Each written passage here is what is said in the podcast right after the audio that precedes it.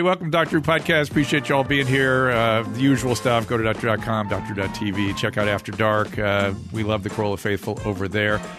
Speaking of faithful, I am a faithful follower of Molly McPherson. You can follow her at Molly, M L L Y, McPherson, M C P H E R S O N. Instagram is at Molly.McPherson and TikTok at Molly B. McPherson, which is I mostly run across Molly. YouTube at Molly McPherson. Molly is uh, a PR expert, particularly as it pertains to things like crises and apologies and cancellations. Uh, he her sort of axiom is don't let a social media crisis turn into a full blown PR disaster, which is these days pretty difficult. Molly, thank you for joining us. Oh, it's great to be here. Hello, Dr. Drew. I share in my enthusiasm speaking with you as well. Now, before the mics heated up, you said we go way back, and Gary put a put turned off all of our mics. That save it for air. So here we go. How do we go way back?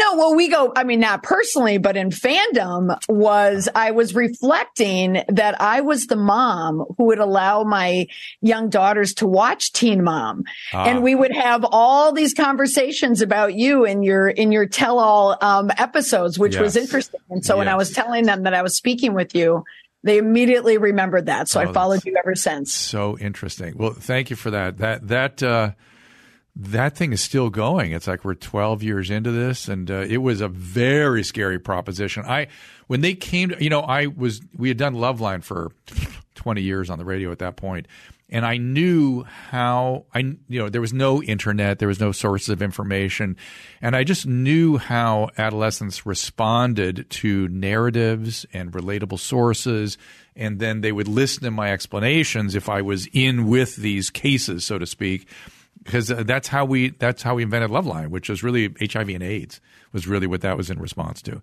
Well, yeah, and there's a similarity because you serve as this counselor which really dovetails into what I do as well. Like I don't consider myself a crisis communication expert by any means. I comment on it. Um, but it's also the counsel of it because most people that I either work with or I'm watching, they're in there oh crap moment. Yes, and yes. they need someone to kind of bring them down and that's how i look at it. Oh my god yes. Uh, i, I want to get into the, the weeds on, on, all that. And so let me just finish my thought about the teen mom. But that was that, when they came to me with that i thought oh this will impact teen pregnancy. This this will have an effect. And lo and behold they you can the quarter that teen mom started airing teen pregnancy in the United States started declining. Now, people can that say that might be an association and blah blah blah, not necessarily causative. So they actually did two academic studies where they looked at the amount of viewership of Teen Mom versus the incidence of pregnancy in those communities and there was an inverse relationship. So it was clearly having a, a, marked marked impact, which was desirable. But it was a high wire act when they were 16. It was so scary. I felt like they had to be like I had to, I was the like the caretaker for these these kids, and it was really challenging at the beginning. Yeah, you had to be quite nimble in your conversation as well, if I re- if oh, I remember. Yeah. But oh, yeah. yeah, but I mean, I'm I'm an example of, of one of the reasons why. I mean, not only were we watching it because it was unique television at the time, but certainly the lessons imparted because it started conversation with me and my daughters. Well, and that was that was when I used to say back when we would do Loveline that that was the highest compliment we could get was that it would generate conversation with parents so they could impart their values and and sort of eh, explanation and be the source for that child now that they'll hopefully come back to. So again, the, you're you're modeling exactly what this whole thing was supposed to do. So thank you for that. and thank your daughters as well. yeah.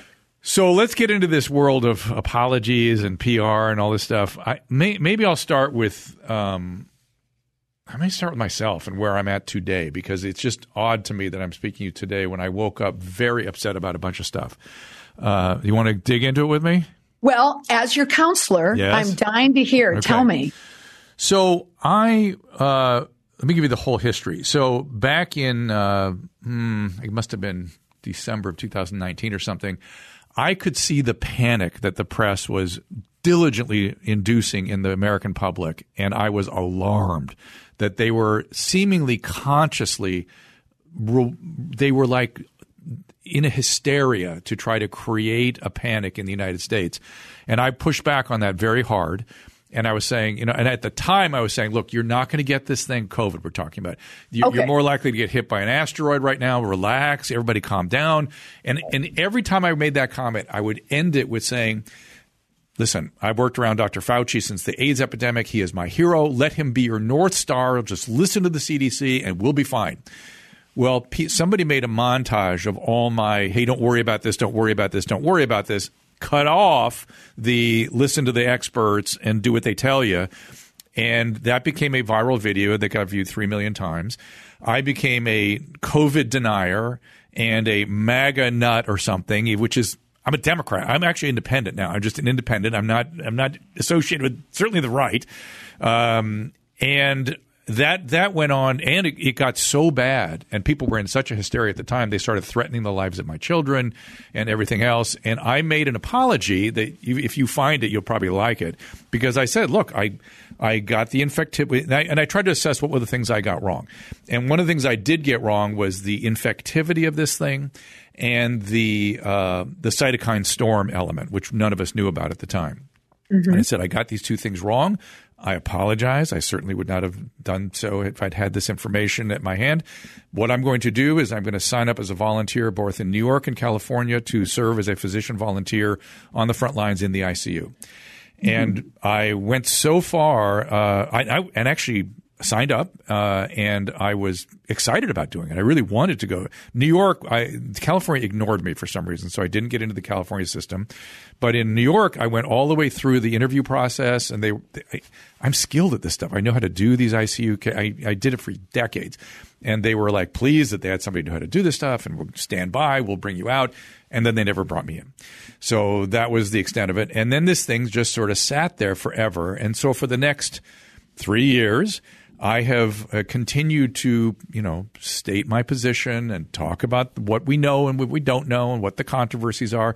I actually did a nightly newscast in Los Angeles about COVID where we talked about how, you know, all the challenges, all the difficulties and, you know, interviewed people who had, you know, loved ones that died and people, ICU doctors that were dealing with the cytokine storm. In, in no way was I denying or I was in the midst of it all, but that never went away. And so today, I've been asked to go speak at a pharmacy convention and uh, for like in the fall, and a bunch of pharmacists really loud, really obnoxious, hateful people got in and said, "How can you, you know, this MAGA denier? How can you possibly, you know, you, what's how far have you fallen in this organization?" And that's what I woke up to this morning. Oh, okay. Oh, okay. So this is a lot of timing. So speaking mm. of timing, what happened to you happened to be the topic of a podcast that I recorded this morning. Oh, excellent. About about Scott Adams. Oh yeah. Okay. Yeah. And even Scott Adams Adams when you were referring to everything that happened, you used a Dilbert term of loser think. So it's interesting, interesting, you know, that you have this very, you know, somewhat uh tangent connection to him. Yeah. Yet both of you had the same consequence, okay, over a very third rail topic. You know, his, of course, is about racism for people who know. I mean, right now he, he recorded this YouTube video. He feels he was taken out of context, uh, and and he's been sum- summarily canceled everywhere, like literally and figuratively canceled. We don't have the Dilbert comment streak anymore. However, you know, both of you had the same thing happen to you in the medium culture, which is you were taken out of context. Mm-hmm. Okay. And that context was editing. Like they clipped a portion of what you said yep. and then they cut it off. Yeah. Now, what I think Scott Adams did that was incorrect and what you just happened to do where it happened to you is the medium that you choose to use. You know, when you were having these conversation, it probably never occurred to you that you were going to be edited right. and that you would be blasted during the pandemic when we were at, on our edge. And Scott Adams was somewhat similar where he's sitting down in a live stream on YouTube and he's expecting people to understand his context.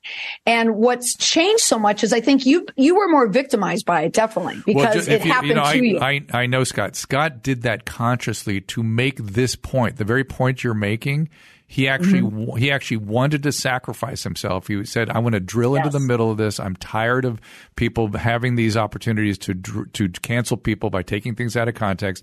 He sort of characterized it how hoaxes are created. That's sort of how he characterized yes. it. And he said, "I'm I'm willing to sacrifice myself because this must stop." Now, I think he chose the wrong topic, and I think he did it in a way that is actually disturbing to me. But he certainly got it done. I was in no way. I was only trying to help. I wasn't looking for cancellation. That's for sure. Oh no, but can I bring to that point though from watching his video because I did see that about it. Like he said, I like to create energy yep. and make these things happen. But what has changed, and part of it is generationally too, you know, it's going to happen to Gen X, it's going to happen to baby boomers, is this assumption that if we say it, and we say it on a platform that people are going to understand our context. Yeah. What he was trying to do, he needed to be precision like, because that's yes. a third rail topic. right. It was never going to work for him. Right. So he was in a position where he had to uh, where he had to backpedal. And you, in a sense, you know, it happened to you yes. because of how you were truly edited and taken out of context. Yep. And it must be just terrifying. Your reputation is no longer in your control. Right. And, and I did, and, and, I did a Molly McPherson apology. I, I felt like I, and I, like you say, just apologize. I fell on my sword as deeply as I could, and uh, and and I'm going to. And, and, I don't believe, I personally believe that apologies are not just saying it. You must do something to clean up your side of the street. And so yeah. my doing it was, I'm going to put my, money, my, my mouth where my whatever my apology is. I'm going to go volunteer at hospitals and be in the front lines. And I and, wish I yeah, had. But, I wish I but, had. But but but do you feel that you needed to you you felt like you just needed to apologize for part of it. I mean, not the whole thing because I, you were. I, I was happy to apologize for the things I got wrong. I'm happy yes. to do that because uh, there were things I got wrong. And by the way, they were really not even a part of the montage. the, the, right. the, montage was me attacking the panic. I could tell right. the panic was going to do more harm than the or is going to compound the harm of the pandemic. And I was very upset about it. And I, and I got harsh. I, I got harsh too. That's the other thing. Harshness is not humility is that's the one thing I really learned in this pandemic. Humility is a virtue. And and COVID taught us that. It's a virtue. Yes, it did. And you know what? Anyone who goes through a crisis, it absolutely mirrors a personal crisis. Mm. So even though it impacts them professionally, they're reacting personally. Mm. And it is very, very difficult not to one, get scared and then immediately reflexively defend yourself, you know, and you, and you, and you want to get angry and you might get forceful on it. Everything you went through and what everyone goes through is totally normal. But that first step it doesn't necessarily have to be an apology. If you have to apologize for something, definitely, but it's all the A's. It's either apology, accountability, atone, mm. accept responsibility. It's all of those things. It's that the public, people who form public opinion just want to know your role and that you understand your role in what happened. And if oh, you accept that, yeah. And then if you accept that, that's a big part of it. And like what you're doing, which is perfect, and a lot of people struggle with this, is you actually are apologizing for the part that you got wrong. Because crises, a personal PR crisis, it's complicated. You know, yeah. it's usually a lot of moving parts. Yeah. And it's not just one whole cloth. Uh, and I, I think you're doing, you did the right, you did well, it the and, right and way. And to be fair, I actually wasn't sure I was going to apologize. Uh, my kids were very scared. And yeah. they, and they got on me. They they're you know they're uh, you know the uh, millennials, and they're like, "You have to, you must, you must, you must." I said, "Yeah, I'm happy to." I, I was already contemplating it. I thought, "Yeah, I'll apologize. There's some things I got wrong, and I'll happily call it out." And so that's what I did. I don't know that I would do it today. I'm not sure I do it now. I, I, I, I might. I don't know. I don't know what I would do today because I, I feel like po- apology to some extent is giving the hysteria and and the excesses power in a way that I don't think they deserve. I know. And that's common. It even happens with my private clientele as well as when you empower someone, especially the people who are attacking you. But it honestly, it's a formula that works. I live and die by this formula. Okay. No one can get through it without some accountability. The public will not allow you to do it. Mm. You will stay in that position forever. They, or you'll be completely canceled. People just like to feel or see the sword, you know, that, yeah. that you're toppling over. Yeah, I, I don't mind that. I, when I get yeah, something wrong, I'm, I'm, wrong, I'm, happy to do that. I really, I, if I didn't get something wrong, then I would be, I, I don't know quite how I would do it even. But when I get something wrong, I'm, I'm happy to, I'm ha- in fact, I did another apology to Naomi Wolf. Uh, she's a she wrote the Feminine Mystique. And, oh yes, and, I, I, mean you say her name, I remember. Yeah. I mean she she had her whole deal too. Well, yeah, she's in shitstorms all the time now too, but she sort of seeks it out a little bit. Yeah. And um, and she made a point about menstrual irregularities and the vaccine, and I was very dismissive. I was like, I, I, I mm you know, I was like, mm, you can get menstrual irregularities for just about anything. Come on now, let's not let's not go there.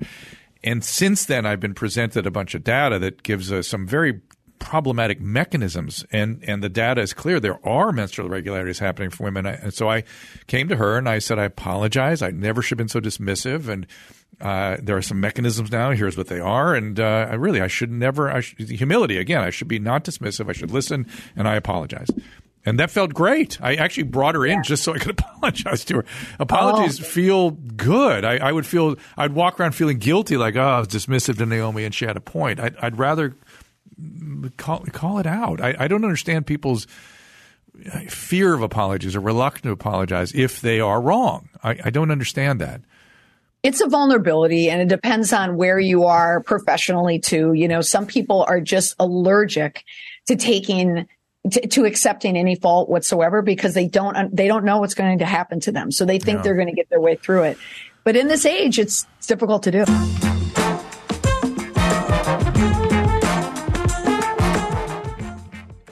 Shopify is the commerce platform revolutionizing millions of businesses worldwide. Shopify covers every sales channel from an in-person POS system to an all-in-one e-commerce platform. It even lets you sell across social media marketplaces like TikTok, Facebook, and Instagram. Packed with industry leading tools ready to ignite your growth, Shopify gives you complete control of your business and your brand without having to learn any new skills or Yep, design a code. And thanks to 24 7 help and an extensive business course library, Shopify is there to support your success every step of the way. No matter how big you want to grow, Shopify is there to empower you with the confidence and control to revolutionize your business and take it to the next level. Now it's your turn to get serious about selling and try Shopify today. This is Possibility powered by Shopify. Sign up for a $1 per month trial period at shopify.com slash Drew. It's all lowercase. Shopify.com slash Drew to take your business to the next level today. Shopify, S-H-O-P-I-F-Y dot com slash Drew, D-R-E-W.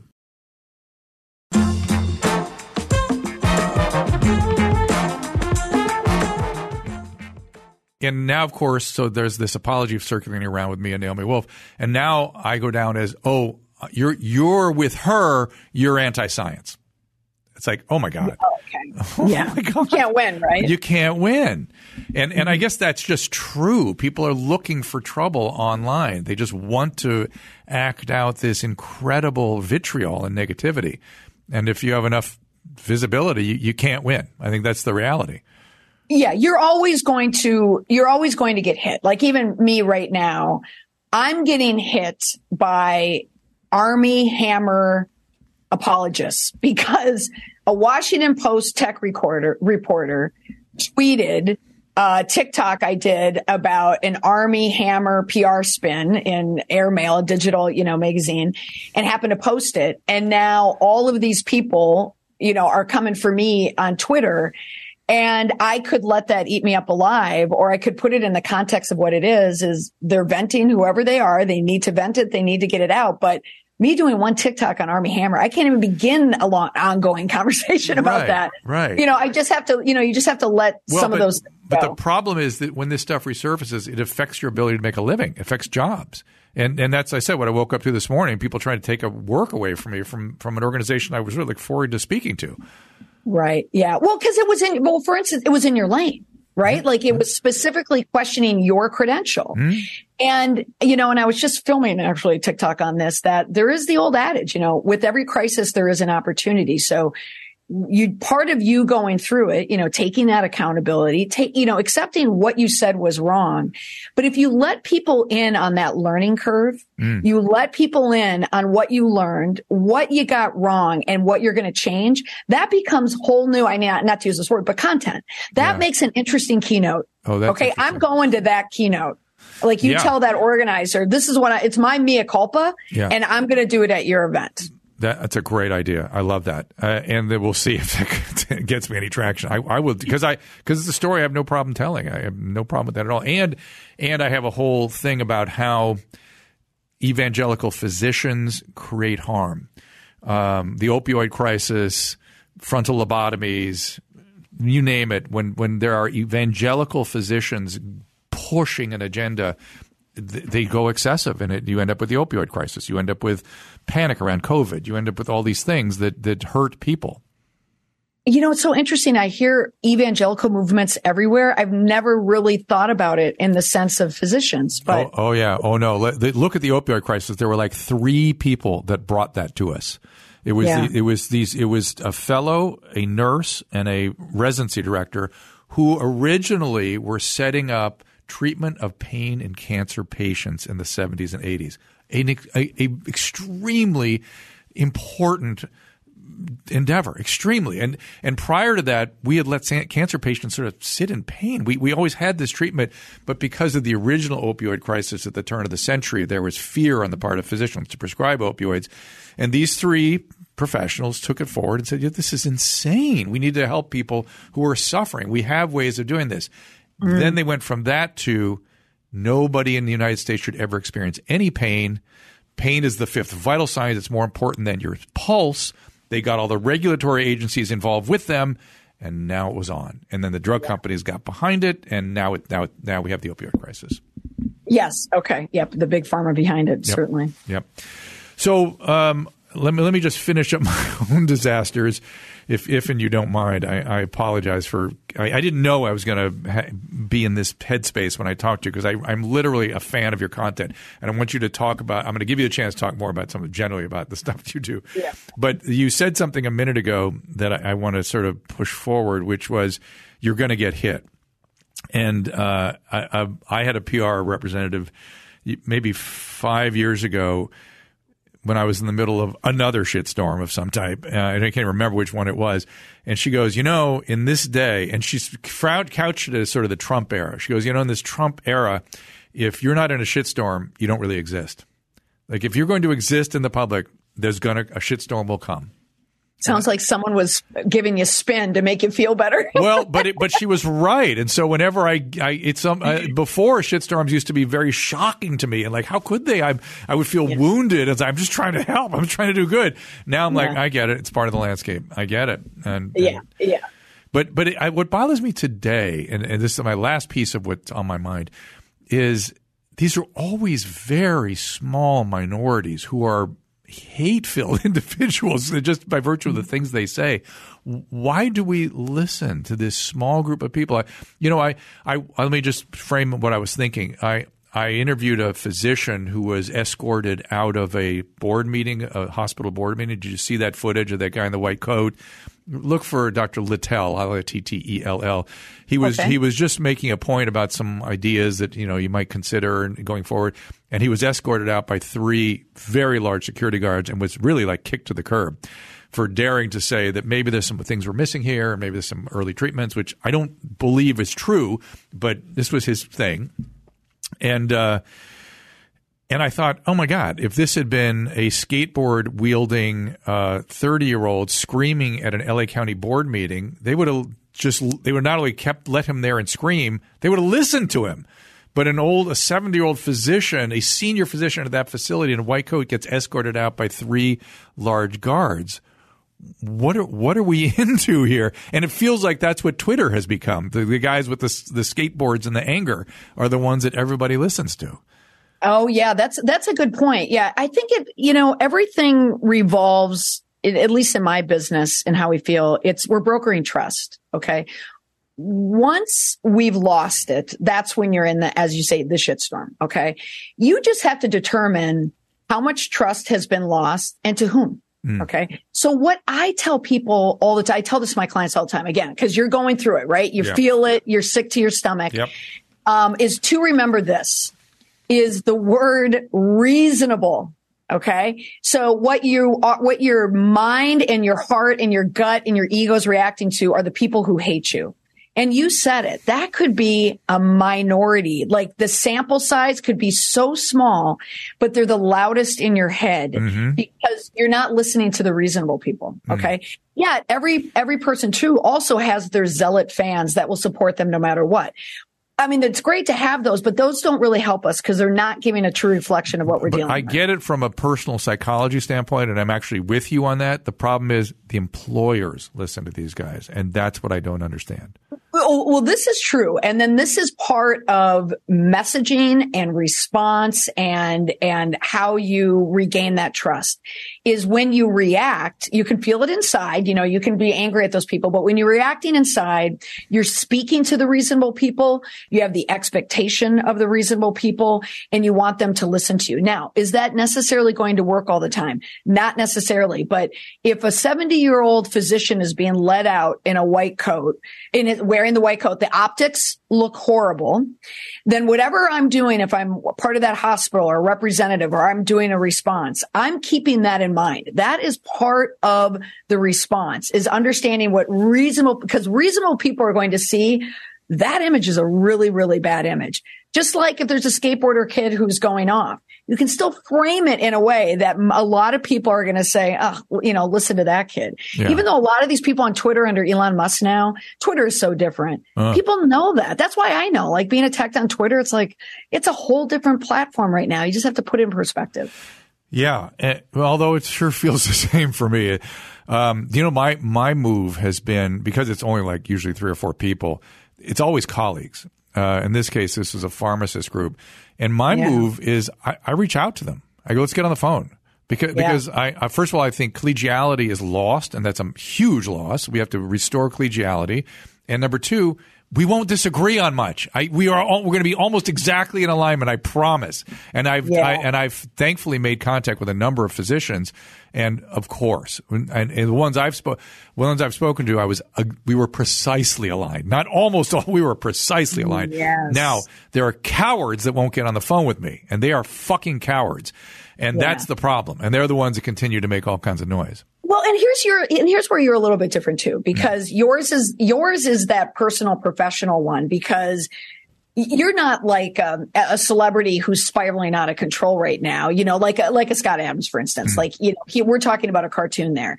This is your profession. Yeah. This is your passion. This is your mission. And so people are questioning your values and your mission. Yeah. So not only, so you're dealing with a personal crisis in a public space. Yeah. So it's kind of a double whammy. So that's why you need a little bit of a different playbook there because you're trying to reclaim the professionalism um, piece of it, but you are doing the right thing. You're okay. trying it. Okay. Well, good. Yes. And, and you added to, you gave me a nice, nice little uh, nugget there with going to the farmers group and saying, I'll, I'll, talk about the arc of what happened to me, and we'll, we'll include it in what's going on today, in fact. So that'd be interesting. Yeah. And the other, the, the this is a personal thing too. Sometimes people need a win. Mm. They need to know, like, you're right. You're right. I was wrong. Mm. Why don't you let me come in and I'll talk about it? Because again, it comes down to a, a personal ego, whatever it is. Let them win. Let them know they got the best of you, but now you're coming back. Interesting. Yeah, what I what I get a lot more of these days is people apologizing for their craziness back when they were being ridiculous. I get a lot of that, but that's three years later. It doesn't doesn't do much for me. Yes, that's a whole different apology. I, I do a lot of those back in the day apologies. So yeah. it's all about where you are now and what you've learned.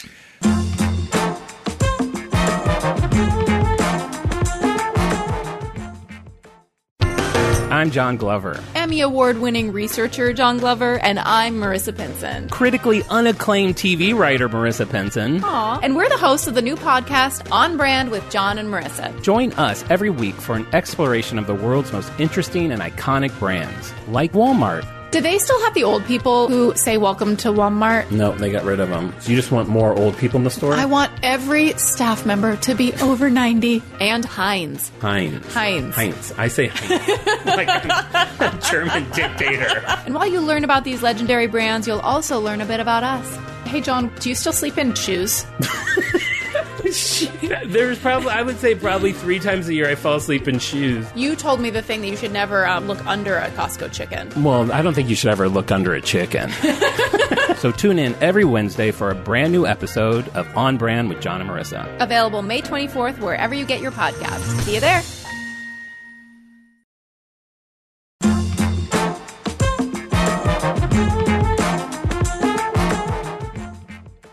So let's talk more about where where are you actually? Uh, just north of Boston. Okay, like Bedford or something, or uh, No, not Bedford. No, I'm north. I, no, I'm even north. I mean, I'm just under an hour north of Boston. oh, okay, because I went to school out there. So so it's Where? I went to Amherst. So Amherst oh, College. did you really? Oh, you went to Amherst. Okay, yeah. So I'm teaching at Boston University right now. Oh, that's a drive in, right? Yeah, but it's fine. It's in the I, city. I all really wanted to go to BU Medical School. I don't know why. I guess because I loved Boston so much, and uh, didn't happen. I came out, back out here. Um, okay, so how did you get into this? What, what's your sort of background and career in this? Help, help people understand what you've been through to get to this point where you're offering this sort of advice. Uh, it goes back to Boston University. You know, I was the first class to have email, first class to understand, to learn about, you know, the internet. I was, you know, I was interested in news, but I became fascinated by the internet. And I knew the internet was going to be the new big medium at the time. Um, I ended up, you know, do a military marriage. So I moved to Washington, DC. I had two jobs, one working with the cruise line industry as their head of their communications. I was also working for FEMA as well right after Hurricane Katrina. Oh my! Yeah. So, and I, I, I'm a little Forrest Gumpish when it comes to communication industry, you know, going from the Gen X traditional, I was raised on television. I understood the medium of television and radio, both the areas that I used to work in. But watching the internet weave in and out of it, and FEMA taught me such a lesson when everyone resoundingly hated FEMA. It was a joke. It was a cold open on Saturday Night Live. Yeah, Uh, and I was a part of that, but I also worked with people who were victims. They had lost everything and they loved FEMA. So I mm. thought there's a disconnect here and there's a way to connect it. And that's just when Twitter happened. Mm. So I went to FEMA and said, what if we created our own video vignettes of people who love us and put it online and and then that worked. And that was, I was the architect kind of behind this new social media strategy. And then again, through military marriage, I ended up back in New England and teaching and working on my own, but I've never lost crisis communication work. I'm utterly fascinated by it. And the whole piece of the social media element has been, you know, interesting. And as a mom, as a working mom, I've just become a consultant working with people on social media. Now, I will say in the last year since I've entered the TikTok realm, chain, game changer because so many people use that social media platform in a much, much different way. yeah. And more people are falling into these crises. So my, my profession, you know, my business has pivoted a little and has benefited from it because I feel like I'm a counselor helping people. And that's where I am today. No, your your TikToks are really excellent. Uh, they- They're reassuring. They're helpful. I I always look for people to help me make sense of things, uh, one way or the other. And I feel like that's what you're doing. Is that you're counseling, but you know, you sort of you look at you know somebody's apology, for instance, and just go why this was good, why it was bad, what what you might ought to do. It's very when you have when you have a case you point at. It's very that's how people learn. That's how you know when you're in medical school, you see cases, cases, cases, and that's what Teen Mom was. It was cases. That that's why I knew Yes. adolescents would learn. Uh, so thank you for that. And again, I, I don't. I guess I must have come upon you on TikTok because that's where I watch your stuff. I'm sure I follow you there, and uh, they're always good. I, I never feel like I'm not getting something out of it. So, and I Well, I appreciate that. And, and, and my whole take on it really is I don't want to be the expert who weighs in on the only way to do something, but going back to the word reasonable, I want to make a crisis sound reasonable. And the response is a good, reasonable response where someone has maintained their trust or completely unreasonable and they've lost it. And here's why. And I have to be nimble too, because I don't want to, I don't want to highlight people. I don't want to make them look bad. I don't want to trash anyone. I just want to teach. Right, I, I, I noticed that you're, you're relatively kind to them, if, even if they've made a major, they've stepped in something. Yeah. so, um, but that one of the things that I, I've noticed uh, in some of the analysis you have is, and, and it really s- sort of struck me. We talked a little bit about this a few minutes ago, which is how much difficulty people have just apologizing for something. I, I just, it really jumped out at me with many of your that, that two things. That, and I'll let you address both, and the other is I'm surprised that you that is you have as many followers as you do in the sense that not that your content's not good, but there are so many people interested in this topic. I, I know why I'm interested in it, but that uh, so many other people are is sort of surprising to me. So talk to me about apology first. Well, the apology piece of it, and some of my posts are about this, is a tactic that's often used uh, and it could be along those evangelical lines as well, or strongly conservative. We notice this, where they will accuse cancel culture mm. for the reason why they are dealing with their plight, whatever it is. That is one of the worst excuses that anyone can use, uh, because that's not what the cancel culture, you know, truly is. So I find that fascinating. I too, no one is more surprised by the how my topic has caught on than the person you're speaking to right now. But what I attributed that to is not me necessarily, but I think partially generationally we're the television generation. You know, I broadcasting is kind of in my bones. And the other piece of it is that people like, it's almost like reality television, just like you know, people want there's Schadenfreude, certainly. You know, mm. people like to see people fall down, but it falls back on that reasonable. Like, I want someone reasonable to tell me why this crazy thing happened. Yes. That's where I think I'm just relatable in that sense. I'm not there to create anger, you know, and fury in people. I just want to calm it and come at it from a very reasonable approach. No, that's what I like. I, I like the, the, the, that's, in fact, that's why I started listening to Scott Adams occasionally because he was making sense of Trump was so upsetting to me, and he, he helped me understand what he was doing. When I understand things, I calm down, you know, and that.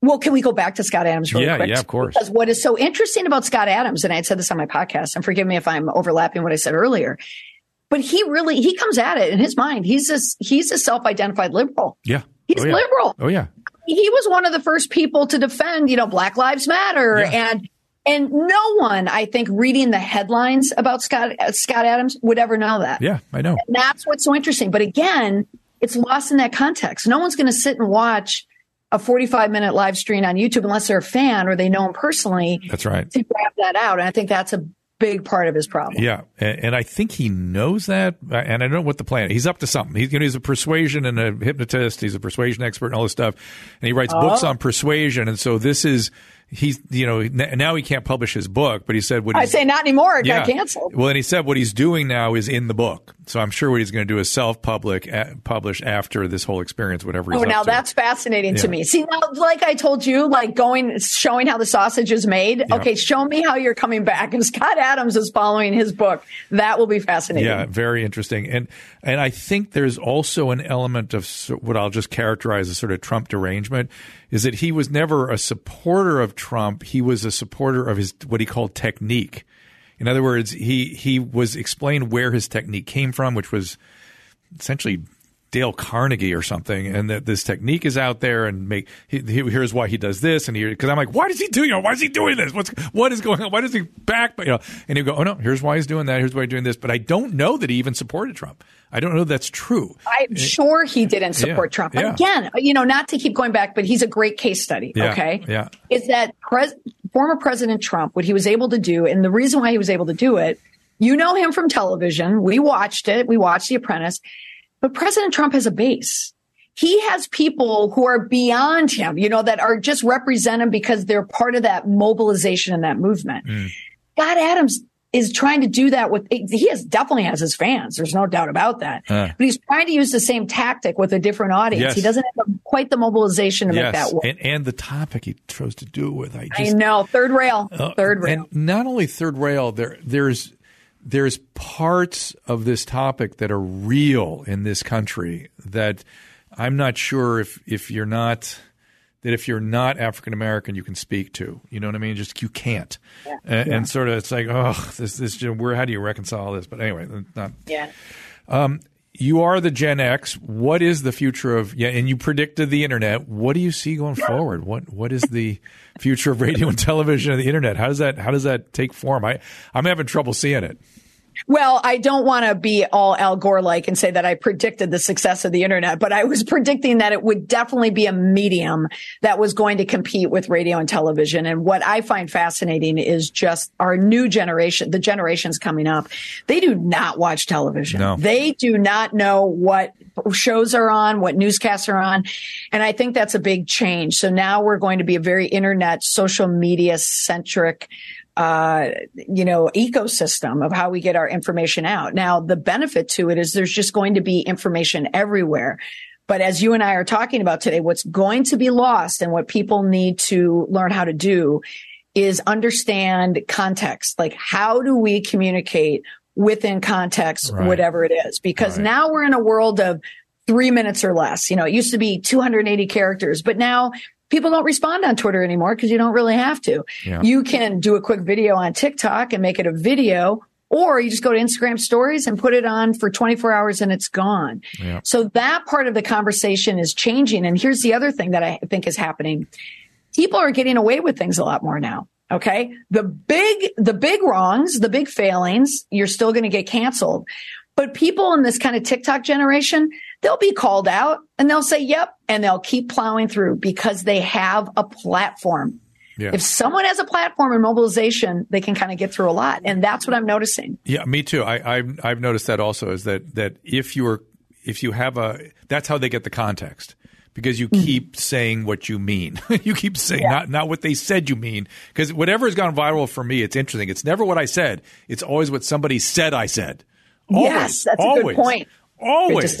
It's Yeah. it's never my words. It's always he said blah blah blah, and it's some bastardization of some out of context something. And oh my god, do you think there will be TV and radio in the way we know it today?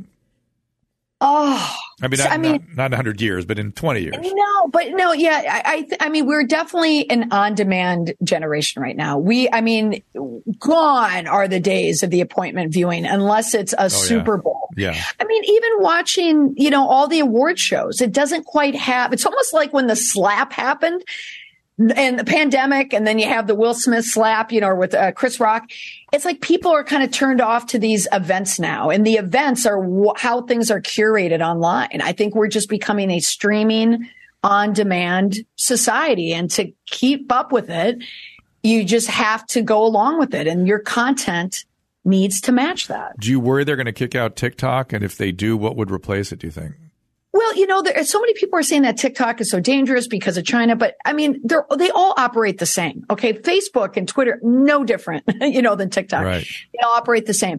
I mean, certainly from a creation point of view, you tell people don't put all your eggs in a TikTok basket by, because now that they're limiting it on college campuses and with the federal government, you know, you have that kind of crackdown.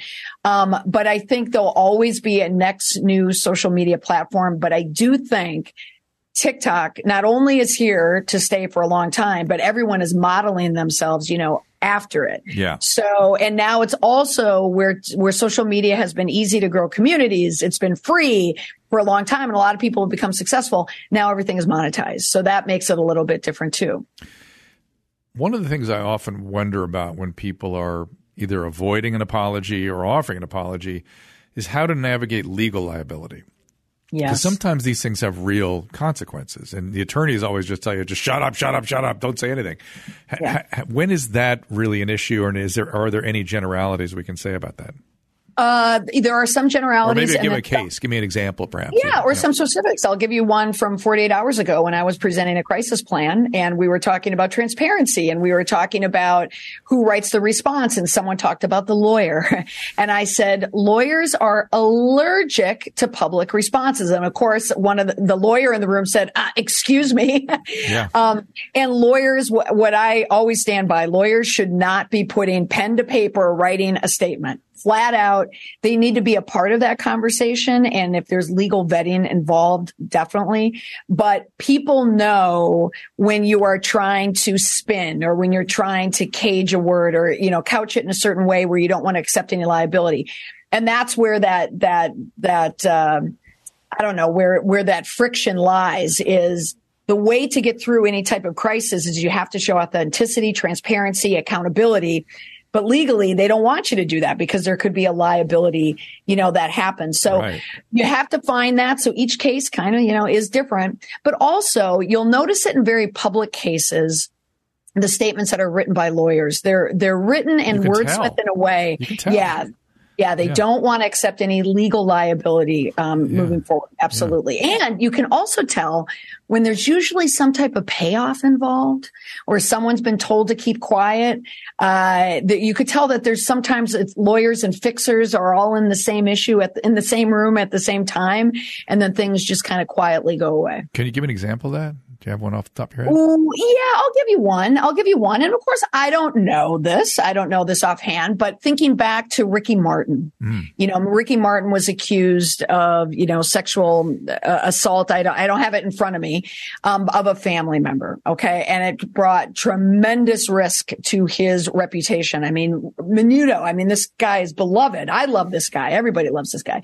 Um, but an accusation like that, again, like I call them these third rail accusations, you do not get through that. We didn't hear from Ricky Martin. And then when we heard from Ricky Martin, we heard from his lawyer and his lawyer, who's also known as a fixer. And then the story was big. And then Ricky Martin made a statement. He posted a video. And so we saw the video response hmm. where he was acknowledging and accepting part of responsibility for it, but not others. You hmm. know, it's a lie. People are out to get me. And then it went away. Hmm. it just went away. So you assume that something happened there. Now, I'm not saying that he was guilty. Honestly, we don't know. It very well could have been that he was taken advantage of, that he was exploited very well. But how it was designed, it kind of looked like that. Was that Lawyers got involved. Was that Singer, the lawyer? Yes. Yeah. Was it Edward? Is that what it is? I forget his. I think he's died Yeah. now. I think he's passed away. But I, Since, since a year ago? I think I, I Okay. let's, uh, Gary's looking it up right now. But he or no. Well known Hollywood fixer. yeah, yeah. Gary, Gary, what do you got? Marty Singer is Yeah. alive. Marty still is. Singer. Okay, still with us. Uh, I, I guess I, I confused, conflated him with that um, that journalist uh, that just drove everybody crazy out here. I can't remember her name either now. Uh, it's going to come to me. Anyway, uh, I got in his crosshairs one time. Really? Yeah, because I did a Rolling Stone interview. They spent the day with me. I talked to them about what I was doing what I was interested in, what my you know my practice is all about, and and somehow he got me talking about Tom Cruise. You got it. You got it. Do, you know what I'm talking about? Say Finke. Finke. Her name is Finke, and she I think she just passed away. And I think I confused it with Singer. Um, how's that showing up, Gary? Nikki Finke. Nikki Finke. Uh, That's from- Nikki Finke. Yeah. Oh, Yeah. Nikki Finke. Yeah. Yes, of course. from yes. Deadline. Yeah, she. Yeah, the car accident. Well, I mean, right? Wasn't that? No, she What happened to her? wasn't she a drive by or something? Or Oh my, he's looking it up still. Well, let me let me tell you. I'll tell Okay. you my story on Singer. So I'm I'm doing this interview with Rolling Stone, and somehow he got me talking about Tom Cruise. I don't even know why or how, Why? and, and and and I don't remember talking about it yet. It showed up in the article, and I was talking about. Oh gosh, I, I don't. I was talking about how people get dr- dragged into things or something, and I said, you know, like Tom Cruise seems like this great, in, in really everyone loves him. He's so smart, and he gets into this kind of cult. How does that cult pull him in? This sort of cult thing. Well, using the word cult is what uh, got me in trouble. I was talking about Yes. Scientology at the time, and it was way way before uh, Leah Remini and all the uh, sort of stuff that people understand about the organization now. And by the way. God bless them. If they help people, I have no I have no quarrels with people at organizations that help people. Um, it's the excesses, as usual, that I worry about. And just that statement, a singer came out calling me a Mengele and uh, all kinds of crazy, crazy accusations. Um, and that wait, and representing Tom Cruise or he was Scientology? representing, I don't know, it was Cruise or Scientology. It seemed like it was coming from the Cruise area. It's coming Oh, from, from Cruise. well, the irony is that you were talking about getting dragged into a mess as you dragged yourself and. Tom Cruise into a mess. I know, I know, I know. Well, it was really I was just I was sort of curious. It's like it's so interesting that he's he's in, involved with this and how he stayed with it. But anyway, but Gary, what do you got? Nikki Finke. Uh, passed away due to complications of diabetes in a hospice hospice facility in Florida.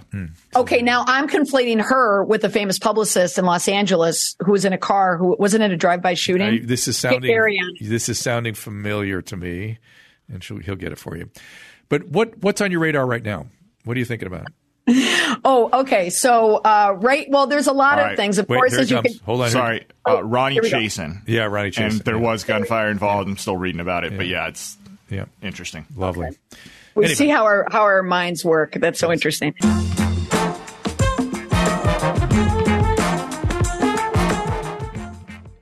Last Days, a new podcast exploring the biggest icons in pop culture taken too soon and what led to their untimely deaths. It seemed like he was on the cusp of this sort of demise. The juxtaposition between that and the onstage persona that caught us all off guard. Conspiracy theories, shocking details, and untold heartbreak. Hosts Jason and Derek unpack the stories behind each star's demise. This was an unnecessarily ghastly presentation of gory details. It was a media blowback, Hughes the corner, basically clout chasing. Larger than life, bigger in death. Last Days, available wherever you get your podcasts.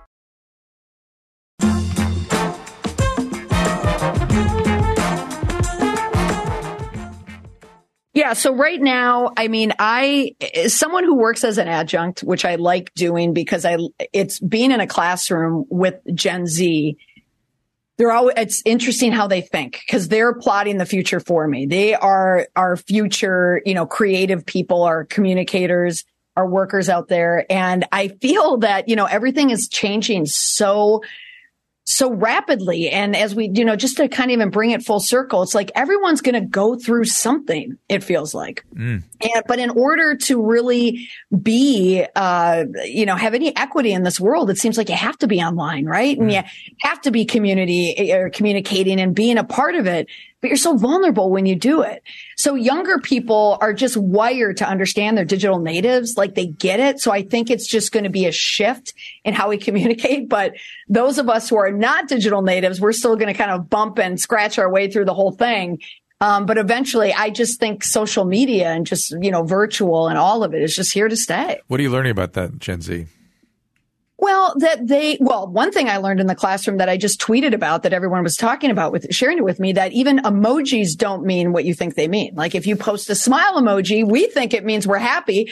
No, it means you're snarking at someone. So it's like everything is upside down, you know, in this new world. Like you really truly do not know how to, and I even have clients, like I have clients who are Gen Z. I have clients who work in entertainment, you know, and we're talking about social strategy and what am I putting on stories and, and this production is happening here and this is filmed here. And I'm thinking, and I have to tell them, I don't understand the language of Gen X or Gen Z humor. I'm just going to tell you that right now. I said, I understand the messaging behind it. Tell me what you want to say. You tell me the content on your own, but you tell me what you want to say. That divide is there. I don't think I'll ever be, you know, that uh, eloquent and, you know, in communicating that way, but we're there. Give me the those four or five A's again. Accountability, Oh, so we have uh, acknowledgement, acknowledgement, accountability, apologize, atone, accepting, all the things that kind of come back on you where you are taking and admitting your role. Oh, admitting, admission, where you're acknowledging your role in something. And, and again, it doesn't have to be the whole thing because reasonable people understand context if it's explained in the right way, on the right medium, in the right time frame. So if you can do it in three minutes, you know, on a TikTok or something or in a tweet, then you can get through that. But Okay, it's well- when the context is lost, Yeah. then you're lost. All right. Well, it's always my situation. But but I, what you said you said you don't have to do the whole thing. What did you mean by that? Yeah, meaning, um, for instance, like what you, like we'll go back to you because I know you're still processing this, right? It's I, I feel better. I got to say, I feel better, and and Yeah, I'm sort you of should- I'm, you and I'm- should, and I'm more in because- accepting because, um, I, uh, you know, I accept that it just. I, Shit happens and you lose jobs. That's just the way it goes now, too. It's, Oh, you know yeah. what? That you know, Drew, I love that. That's part of the mental piece of it. You just got to accept it. Yeah. You're like, oh God, just accept what's happening here. I, I'm literally taking a picture of the words, the five, the six things. Oh, I down. see. So there we go. Um, yeah, but part of it, like, you know, what you are dealing with, it's not as if you did something whole cloth wrong. Okay. So it's not like you marched up on the stage and punched Chris Rock in the face. Okay. Where you have to whole cloth apologize for the, the whole thing. There was just parts of it, you know, so much of what happened to you was taken out of context. You don't need to apologize that people took a mashup of things that you said Yeah. and and put that out there. Now, what you have to accept your role in is understanding that this can happen. Yeah. Um, sometimes speaking in areas that now you think back, like, oh, I could have said that differently. It, sure. You know, I it didn't come out exactly how I wanted it to. And then you also had the pandemic. You know, who could predict what was going to happen there? So accept your role in what you did wrong. Accept also, then tell people, acknowledge you got it wrong. I need to learn. And this is what I learned. So my framework is this. I call it the indestructible PR framework. Own it, explain it, promise it. Hmm. Own what you did wrong. Just own up to it. The second piece is your context. Explain what you did. And then the third piece is promise to change or make a commitment to do something different. It's just back pocket messaging. You can do it in three minutes. You can do it in a TikTok. You can do it in a phone call. That's where people can have context. You don't want 45 minutes on a YouTube, but you get, and if you do all those three in that order, you can get through it.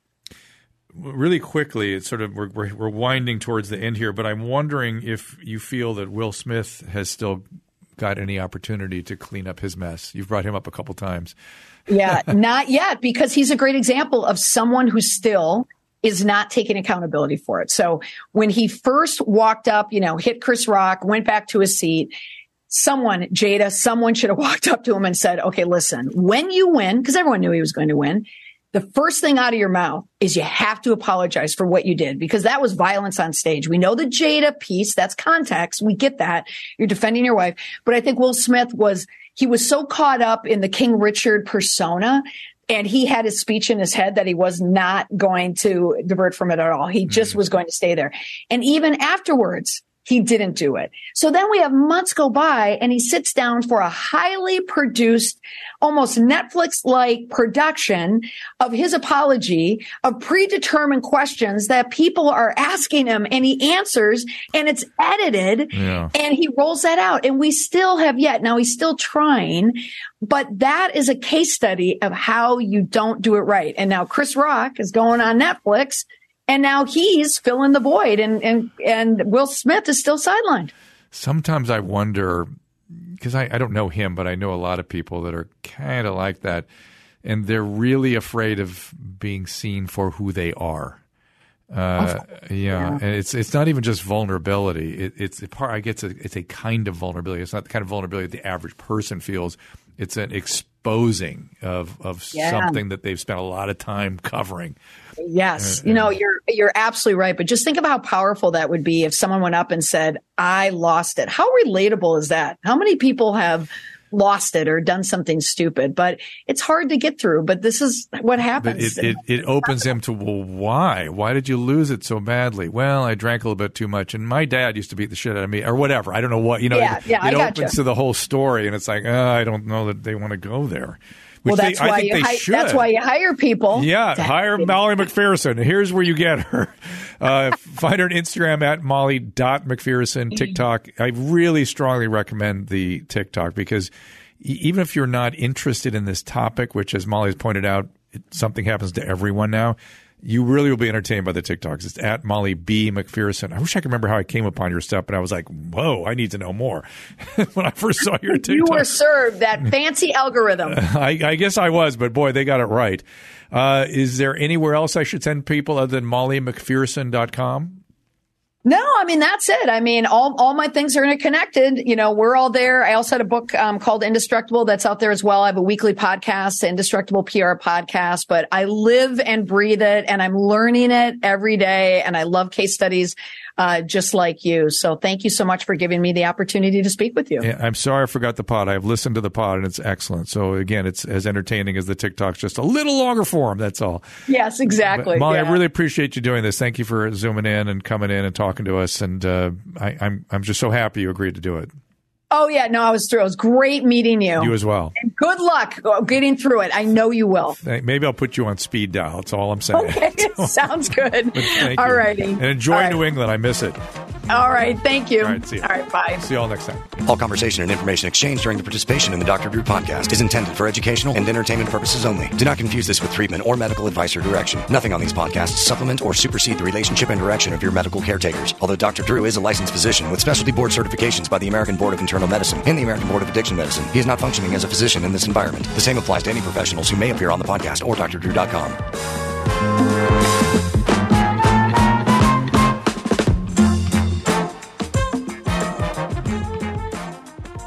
that's streaming free all month long during Amplify AAPI Voices on Pluto TV. Watch shows like Kim's Convenience with Simu Liu and amazing movies like Meet the Patels and Jason Momoa in Braven. Plus, Pluto TV has hundreds of channels with thousands more movies and TV shows available on live and on demand. Download Pluto TV on all your favorite devices for free. Pluto TV. Stream now, pay never.